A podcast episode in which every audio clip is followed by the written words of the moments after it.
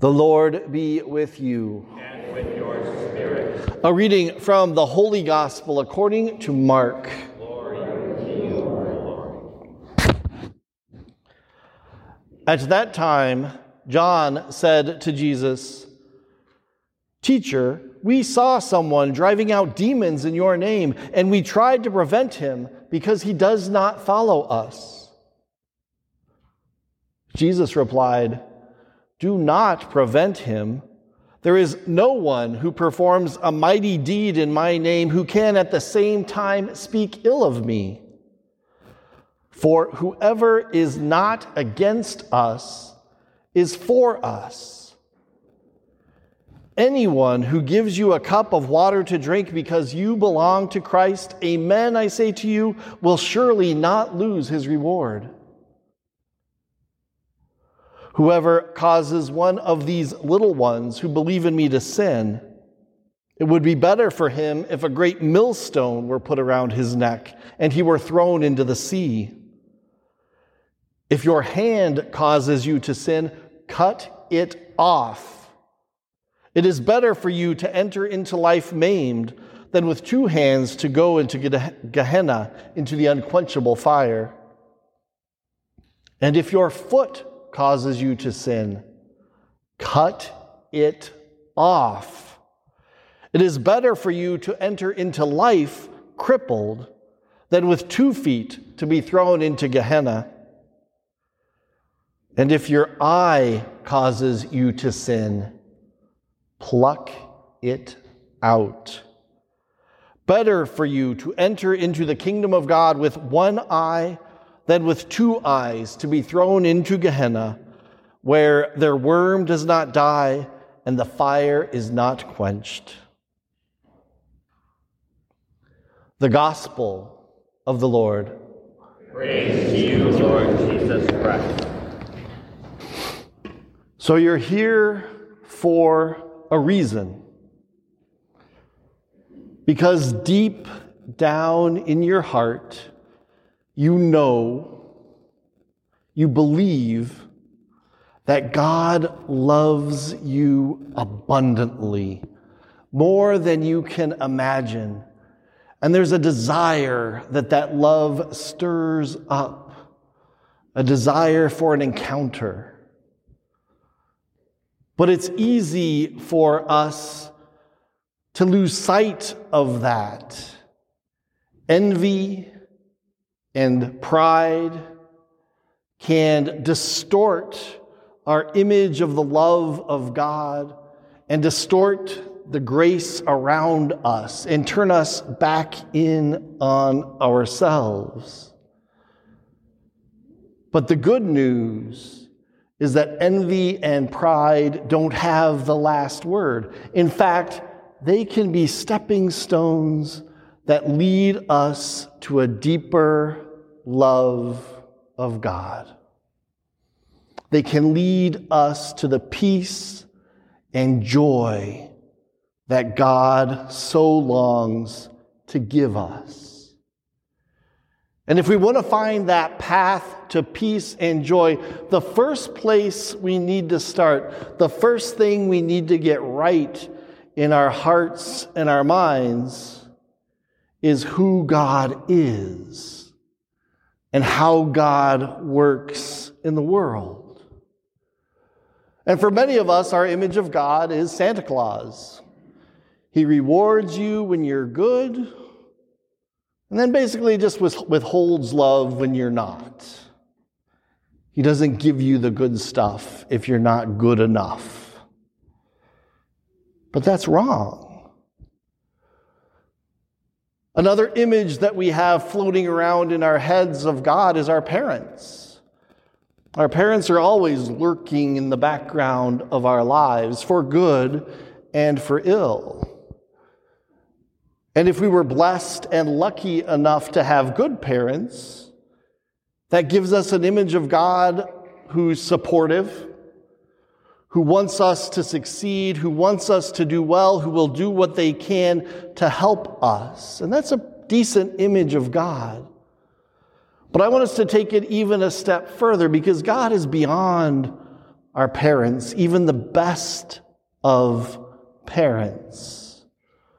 Our God is unbounded love, who created you not because he needs you, but simply because he loves you. God gives himself to you beyond your comprehension and beyond your imagination.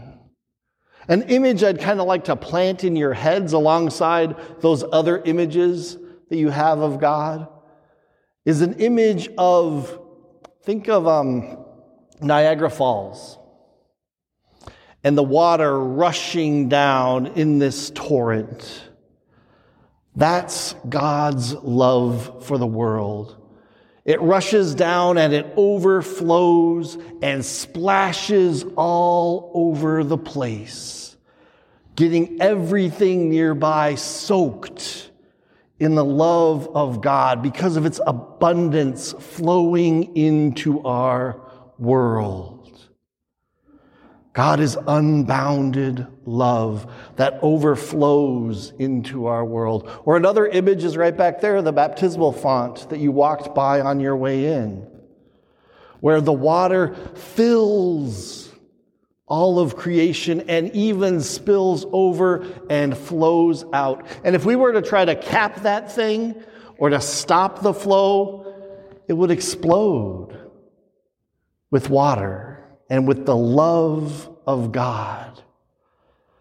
See, God's love overflows and we cannot contain it.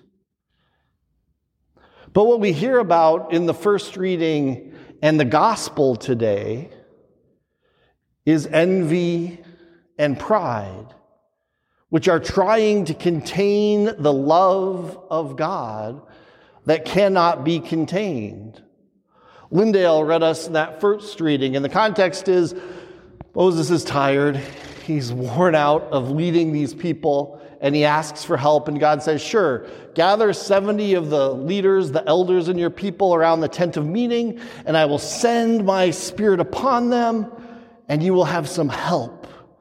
They will be filled with the same spirit that I've given you, Moses so Moses does that. He sends out invitations and they gather at the tent of meeting, and God's love pours down upon them like Niagara Falls. And they begin to rejoice and to pray and to prophesy ecstatically. But here's where things get problematic. Here's where the trick comes in See, that love that God had poured down so abundantly had splashed over, and it had hit Medad and Eldad, who didn't show up at the tent of meeting. They were supposed to be there, but they didn't show up. But God's Spirit splashed upon them because it overflowed so much, and they started prophesying and praying just like the ones at the tent of meeting. And guess what happened? Little boy saw it and runs out to tell Moses. They're prophesying in the camp and they're not supposed to. They're supposed to be at the tent of meeting. And Joshua says, Moses, you need to make them stop. God said to come to the tent of meeting, and that's where the Spirit was going to be, and that's what you're supposed to do. And Moses says, Joshua, you don't get it. See, God's love works like that. You can't put a cap on it. It's going to overflow. It's going to spill out in ways that we don't understand and we can't predict. And when we try to put it in a box, when we try to bound that love and mystery of God, we're the ones who lose out. See, Joshua was envious of the gift that God had given Eldad and Medad. He wanted it for himself. He wanted it to be where it was supposed to be. He wanted to control God's love. And Moses, being older and wiser, says that doesn't work. In fact, when you do that, you lose the good that's out there because you can't see it. You see the gift that God has given someone else, And you think somehow it's been taken from you, which is the craziest thing in the world. Just because somebody else has a great gift doesn't mean you didn't get what you needed and the gifts God had for you, Joshua.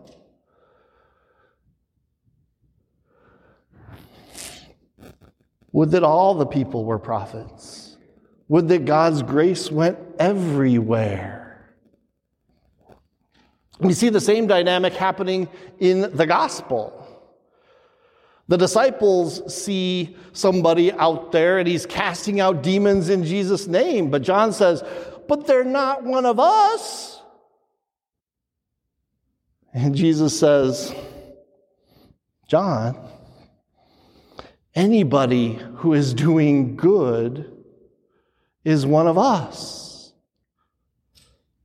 Anyone who is doing good is one of us.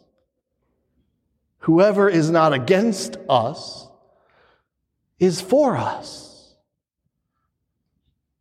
And then, to make the point even stricter or even clearer about the problem in John's heart, which was the same problem that was in Joshua's heart, he goes on to say those very strong things about sin. If your hand is your problem, cut it off. If your foot is your problem, cut it off. If your eye is your problem, put it out. See that envy, that pride, that trying to control God's love, that trying to see something good in someone else and calling it evil. That's destruction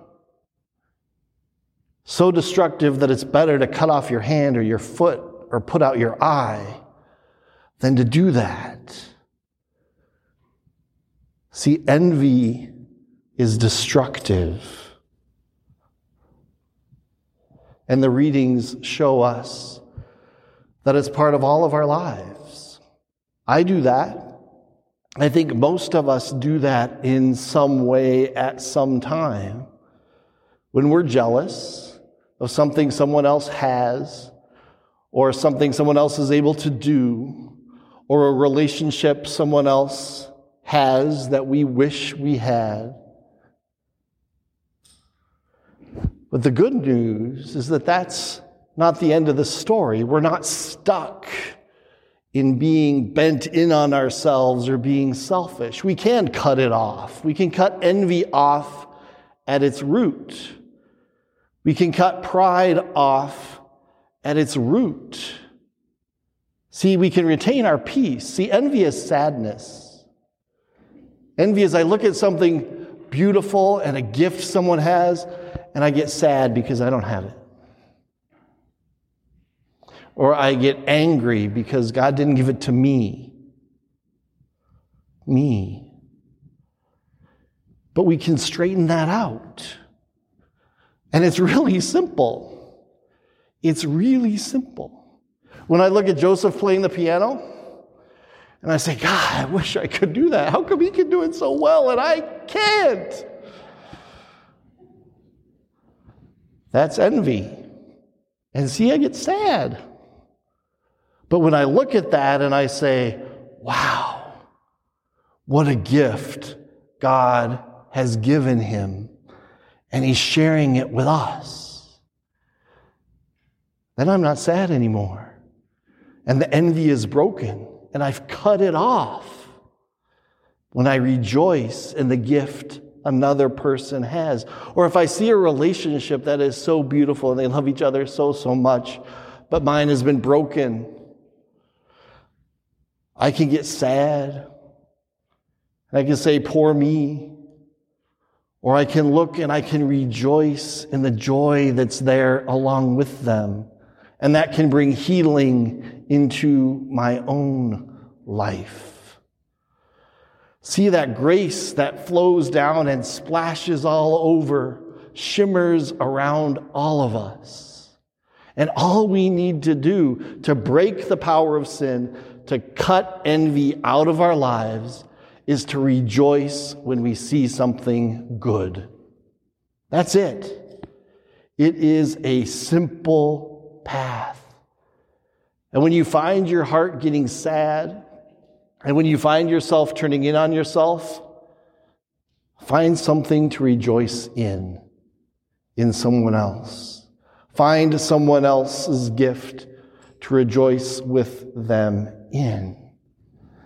And that peace that God is pouring into your heart will return because He has given you everything you need and more. Because, St. Thomas More, God has given you everything I need. He's just given it to you. He's given you everything the world needs. And when we share those gifts and when we rejoice in those gifts together, then the peace and joy that God wants for all of us returns. See, God is unbounded love, and His grace pours all over the place. And when we can see it and rejoice in it, we're on the path to the new life of joy and peace that God wants for all of us.